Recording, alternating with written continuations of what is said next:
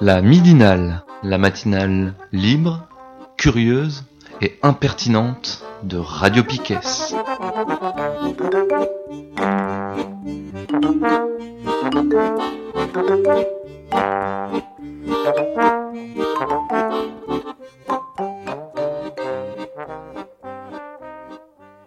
Micro.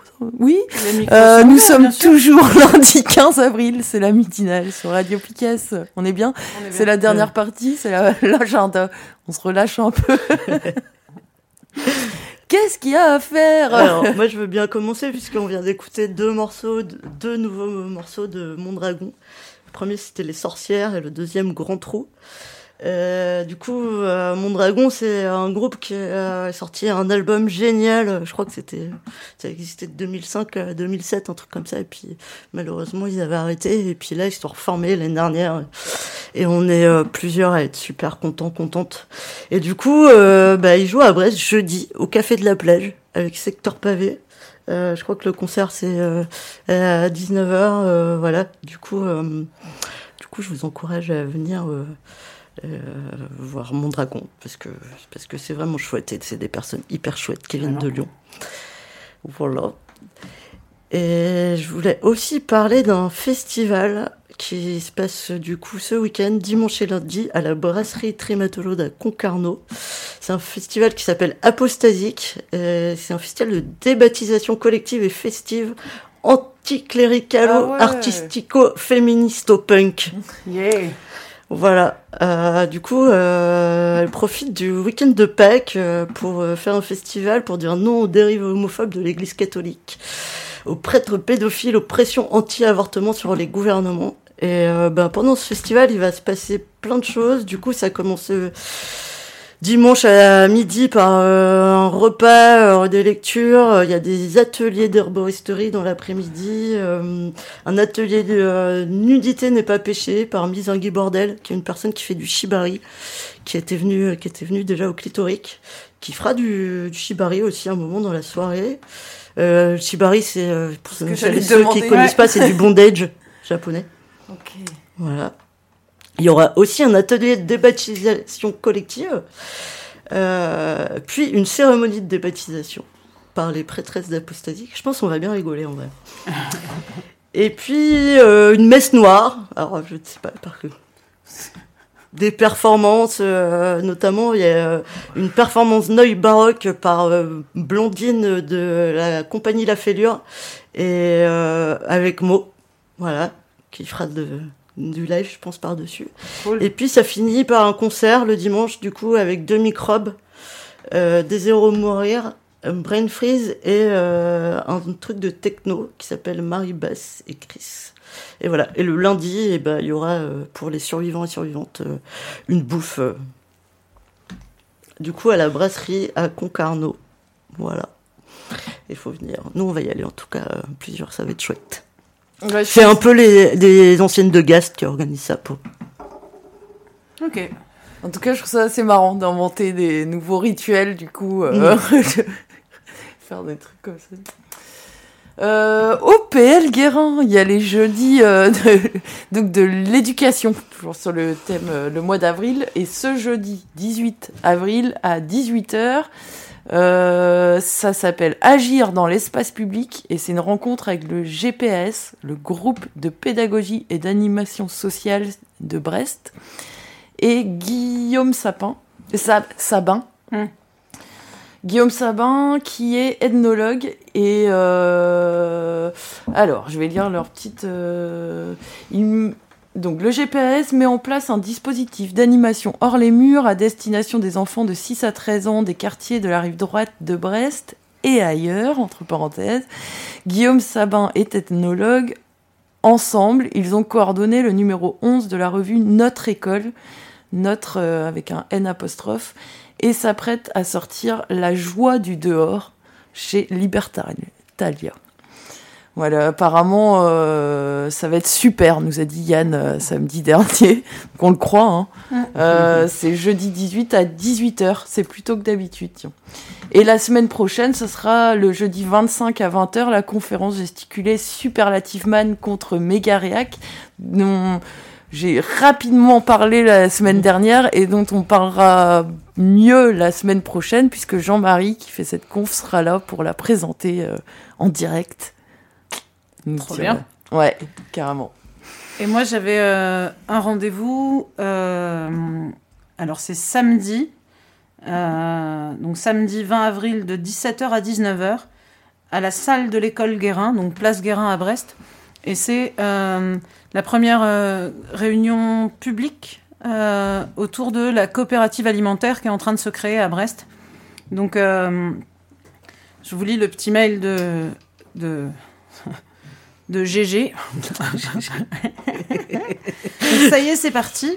Après avoir précisé l'initiative, nous sommes heureux de vous inviter, heureux et heureuses, de vous inviter à rejoindre notre coopérative alimentaire à Brest. L'idée vous semble intéressante, mais vous avez des interrogations. Vous voulez manger mieux et à meilleur prix. Retrouvons-nous pour que nous puissions présenter tout ça. Nous vous proposons donc de participer à une rencontre le 20 avril de 17h à 19h à la salle de l'école Guérin. Et après cet échange, on pourra discuter aussi ensemble pour ceux qui souhaitent adhérer à l'association et voir comment on fait pour que ça se lance vraiment, cette coopérative alimentaire. Voilà. Bien. Moi, je veux bien annoncer aussi un autre lancement. Il y a une nouvelle asso LGBTIQ+, à Brest, qui s'appelle les Détracouillas. Et voilà, du coup, on se retrouve tous les lundis de 19h à 21h30 à la maison de quartier Quirinou, la ferme Gestin. Voilà, je pense qu'on en parlera peut-être plus la semaine prochaine, parce qu'on annoncera une cantine de soutien aussi. Voilà, mais s'il y a des personnes qui ont envie de nous rejoindre dès ce soir, voilà, 19h à la maison de quartier de Quirinou. Ok. Et du coup, la semaine prochaine aussi, il y aura Sticky qui viendra pour parler d'un concert qu'il organise à l'avenir le vendredi 26. Avec la conférence gesticulée d'Armel sur le validisme. Ouais, super. Ça super. Roule. Ça roule. Voilà. Ok. Est-ce qu'il y a d'autres choses à annoncer dans cet agenda ? Steph, tu as une petite chose. Tout est pas rien. Ouais. C'était... ouais. Ma partie Tout est pas rien. C'est quoi un bon livre de voyage ? Non, mais... Alors, en fait, c'est... Je suis partie 6 semaines, là, et j'étais super contente parce que j'avais une vieille liseuse et je me suis dit, trop cool, je vais pouvoir charger 25 bouquins dedans et puis ce sera même pas lourd. Et puis j'aurai le choix de mes lectures quand je serai loin, tout ça. Et puis en fait, je sais plus comment elle marche. Donc l'intention était bonne, mais il a quand même fallu que je regarde dans ma bibliothèque. J'ai jamais réussi, hein, ça n'a pas fonctionné. Donc j'ai pas réussi à charger les livres, tout ça. Donc je me suis dit, ben tant pis, moralité, il a fallu que je fasse des choix. Et donc c'est parce que ça me fait rire de parler de 2 livres. Donc dans les choix, mon premier choix, c'était un livre dont j'étais absolument certaine. C'est un livre que j'ai lu 20 fois, que je pourrais relire encore 100 fois. C'est un livre dont je me lasse jamais. C'est un chef-d'œuvre de la littérature de voyage. C'est un genre qui existe, hein, qui fait les bonnes heures des librairies, la littérature de voyage. Et c'est un livre qui s'appelle « L'usage du monde » de Nicolas Bouvier. Donc, c'est un vieux livre qui date des années... Enfin, qui a été écrit dans les années 60, mais qui raconte un voyage qu'il a fait avec son meilleur ami, Thierry Vernet, en 53 et 54. Ils sont partis de Genève et ils sont allés jusqu'à la pointe sud de l'Inde dans une toute petite Fiat. Ils avaient de l'argent pour 4 mois et du temps et 2 ans devant eux. Et du coup, ils sont partis. Bouvier, il est parti avec ses instruments de musique. Vernet, il est parti avec ses pinceaux. Et ils ont voyagé pendant 2 ans. Et ça a façonné leur vie. Alors à Bouvier, encore d'une manière définitive, puisqu'il est devenu écrivain voyageur. Enfin, je sais pas si... Putain, le rêve, quoi. Ce mec-là a ma vie, quoi. Bref. Donc, j'avais bien ce livre. Je l'avais pris parce qu'on peut y lire cette phrase merveilleuse. « Si je n'écrivais pas beaucoup, c'est que être heureux me prenait tout mon temps. D'ailleurs, nous ne sommes pas juges du temps perdu. Ou celle-ci, qui vient clore l'usage du monde, comme une eau, le monde vous traverse et pour un temps vous prête ses couleurs, puis se retire et vous replace devant ce vide qu'on porte en soi, devant cette espèce d'insuffisance centrale de l'âme qu'il faut bien apprendre à côtoyer, à combattre, et qui, paradoxalement, est peut-être notre moteur le plus sûr. Donc je l'avais avec moi. Il était bien au fond de mon sac, et j'étais bien certaine de sa présence, et du coup, je ne l'ai pas ouvert. En fait, je crois que j'ai besoin des images de Bouvier, quand moi-même, je ne suis pas occupée et traversée par d'autres images. Son rôle, c'est quand je suis dans mon canapé et que l'horizon est très gris, ça permet d'avoir envie de refaire son sac et de partir, donc je ne l'ai pas ouvert. Et puis, l'autre choix, c'était un choix réfléchi. Il m'avait été conseillé par un ami, et puis par l'histoire littéraire aussi, hein, quand même. Et donc, j'avais pris La promesse de l'aube, de Romain Gary. Alors, ça faisait longtemps que j'avais envie de lire ce livre. Et puis, en fait, tout le battage qu'il y a eu avec le film, avec Charlotte Gainsbourg, ça m'avait un peu gonflé. J'avais plus envie de lire ce livre. Quand tout le monde le fait, ça me gonfle. Et puis bon, il était là, donc devant mon incapacité à remplir ma liseuse, il a bien fallu que je réagisse, parce qu'évidemment, j'ai voulu remplir ma liseuse la veille de partir, hein, donc il fallait bien que je fasse avec ce que j'avais sous la main. Et donc, La promesse de l'aube. Et celui-là, je l'ai ouvert, je l'ai lu pendant le voyage, je l'ai lu, je l'ai relu. J'ai fait des retours arrière tout le temps. C'est un livre qui m'a fait beaucoup rire, beaucoup pleurer. Je pense que les gens qui m'ont croisée pendant le voyage devaient un peu halluciner de me voir toute seule avec mon café, mon merveilleux café, rire toute seule, glousser, quoi. Donc pour faire court, c'est un livre qui raconte l'enfance fantasmée et réécrite de Romain Gary. C'est surtout une sorte de monument en hommage à sa mère, qu'il l'a élevée seule, mais qu'il l'a pas juste élevée, en fait. Elle l'a mis au monde, mais elle l'a derrière façonné, créé. Elle a créé la légende Romain Gary avant même que... Enfin, c'est un truc où tout se mêle, quoi. C'est qu'est-ce qui reste de son enfance, qu'est-ce qu'il recrée de son enfance, qu'est-ce qu'il doit à sa mère, qu'est-ce qu'elle avait imaginé pour lui, qu'est-ce qu'il va faire. Bref, dès qu'il est tout petit, sa mère passe son temps à lui prédire son destin et à contrer... donc, il a grandi dans l'Est de l'Europe, et puis ils font tout un trajet, ils sont tous les deux seuls, ils font tout un trajet jusqu'au sud de la France, donc ils traversent l'Ukraine, la Pologne. C'est pas toujours rose, quoi. Mais peu importe les circonstances, sa mère passe son temps à lui répéter... Tu seras un héros. Tu seras général, Gabriel D'Annunzio, ambassadeur de France. Et tous ces voyous en face ne savent pas qui tu es. Et en fait, elle va tenir ce propos tout le temps. Tout le temps. Et donc, bon, c'est assez drôle la manière dont Gary raconte cette relation qui est hyper touchante avec sa mère. Comment est-ce qu'il fera tout ensuite pour se conformer au destin que sa mère lui a créé ? Il sera effectivement ambassadeur de France. Il sera effectivement un héros de guerre.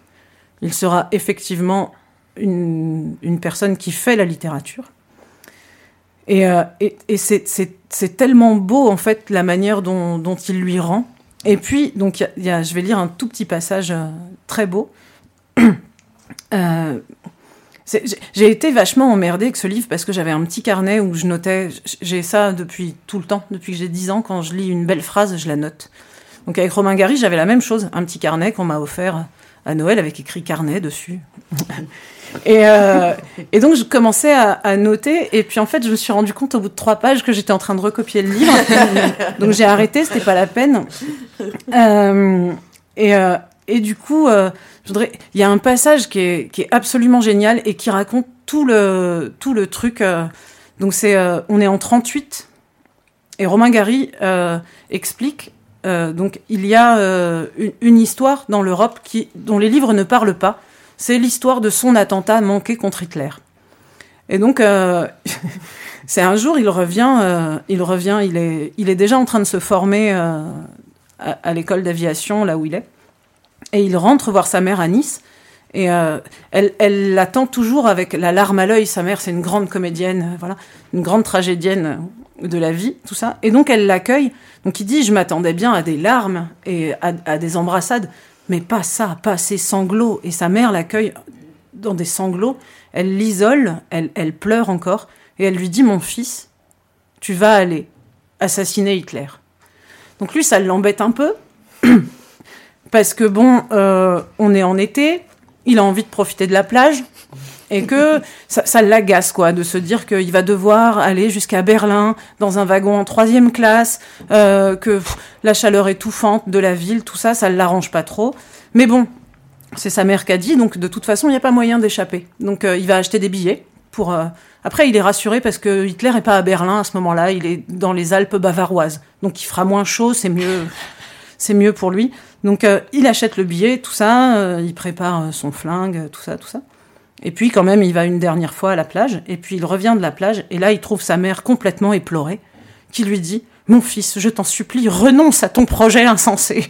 On n'a pas le droit de faire ça, un fils unique, il faut que tu renonces. » Et le chapitre se termine sur « C'est comme ça que je n'ai pas tué Hitler, il s'en est fallu de peu, comme on peut voir. » Et c'est tout le livre et retourne...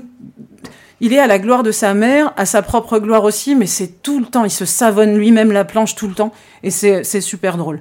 Par contre, il y a un passage qui est ultra émouvant, il est où ?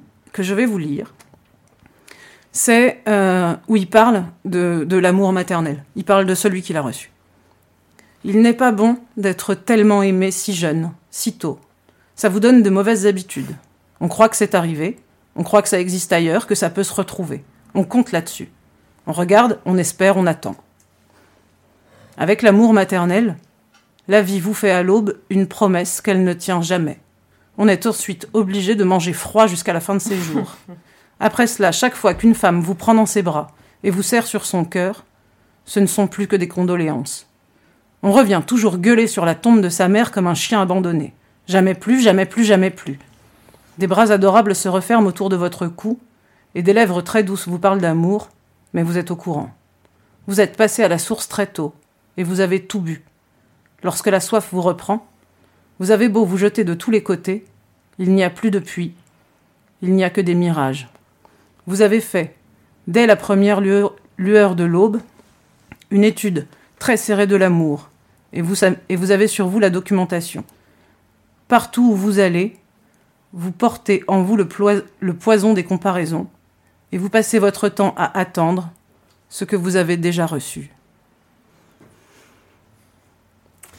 C'est un livre magnifique. C'est tellement vrai. C'est un livre magnifique. Ce passage-là, il le conclut. Vraiment, je le trouve très beau. Pour vous dire que il est con, Gary, vraiment. Juste après ça, il dit « Je ne dis pas qu'il ne faut pas que les mères aiment leurs petits.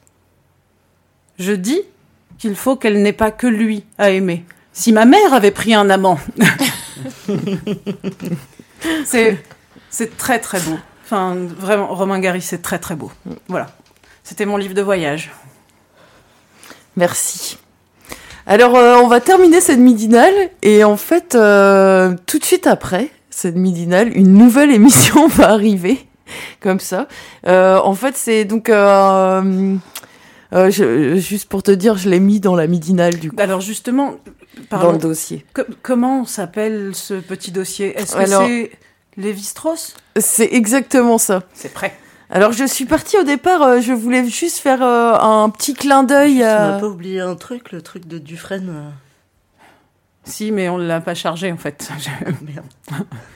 Alors, la semaine prochaine, on parlera de... Oui, d'un signalement de David Dufresne. Le signalement 624 de David Dufresne. Vas-y, de toute façon, on n'a pas le son. Donc, on en reparle plus tard. Donc je vous disais, au départ, oui, c'est parti. Donc on va beaucoup entendre Lévi-Strauss. Et c'était parti juste d'un petit passage de Lévi-Strauss qui durait 5 minutes au départ, qui me faisait m'intéressait, me faisait un peu marrer, et surtout où il parlait un peu de thermodynamique. Et du coup, j'avais un petit clin d'œil à faire à Pierre pour son anniversaire, qui travaille toujours sur d'arrache-pied. Une nouvelle, je sais pas, matière, je sais pas, qui s'appellerait la passiodynamique. Et finalement, après, j'ai rajouté des petits bouts, des machins, des trucs. Et donc, on va entendre aussi quelques petits extraits très courts du Déclin de l'Empire américain, film assez vieux. Un petit peu de Barthes qui parle des mythologies. Et un petit peu de snob, non. Très rapide. Putain, faites chier. Au temps où tu travaillais encore. Ah ouais. Et un petit bout de Daria, juste pour... Et voilà. Donc, on va écouter Lévi-Strauss. Et qu'est-ce que je voulais dire ? Oui, si, quand même, je voulais dire... voilà, Claude Lévi-Strauss, c'est un anthropologue. Il parle beaucoup quand il dit... pour dire humain, humaine, il dit homme. Hein. Bon, il est né en 1908. Ouais. On peut le... Ouais. Ouais. D'ailleurs, il est mort à 101 ans, hein, quand même. C'est assez impressionnant. Et donc, on apprend aussi à travers ces petits trucs que c'était un lecteur de Playboy. Voilà. Donc, bon, on se quitte là-dessus. Et puis après, voilà, vous tout de suite après le générique de la Midinale, il y aura le nouveau générique. Du coup, j'ai mis celui de l'émission Décor, de la bricole et un tas de merdier.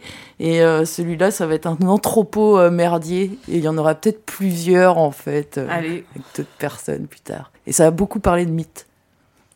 C'est parti, du coup. On se dit salut, à la semaine prochaine. La semaine prochaine. Salut. Ouais.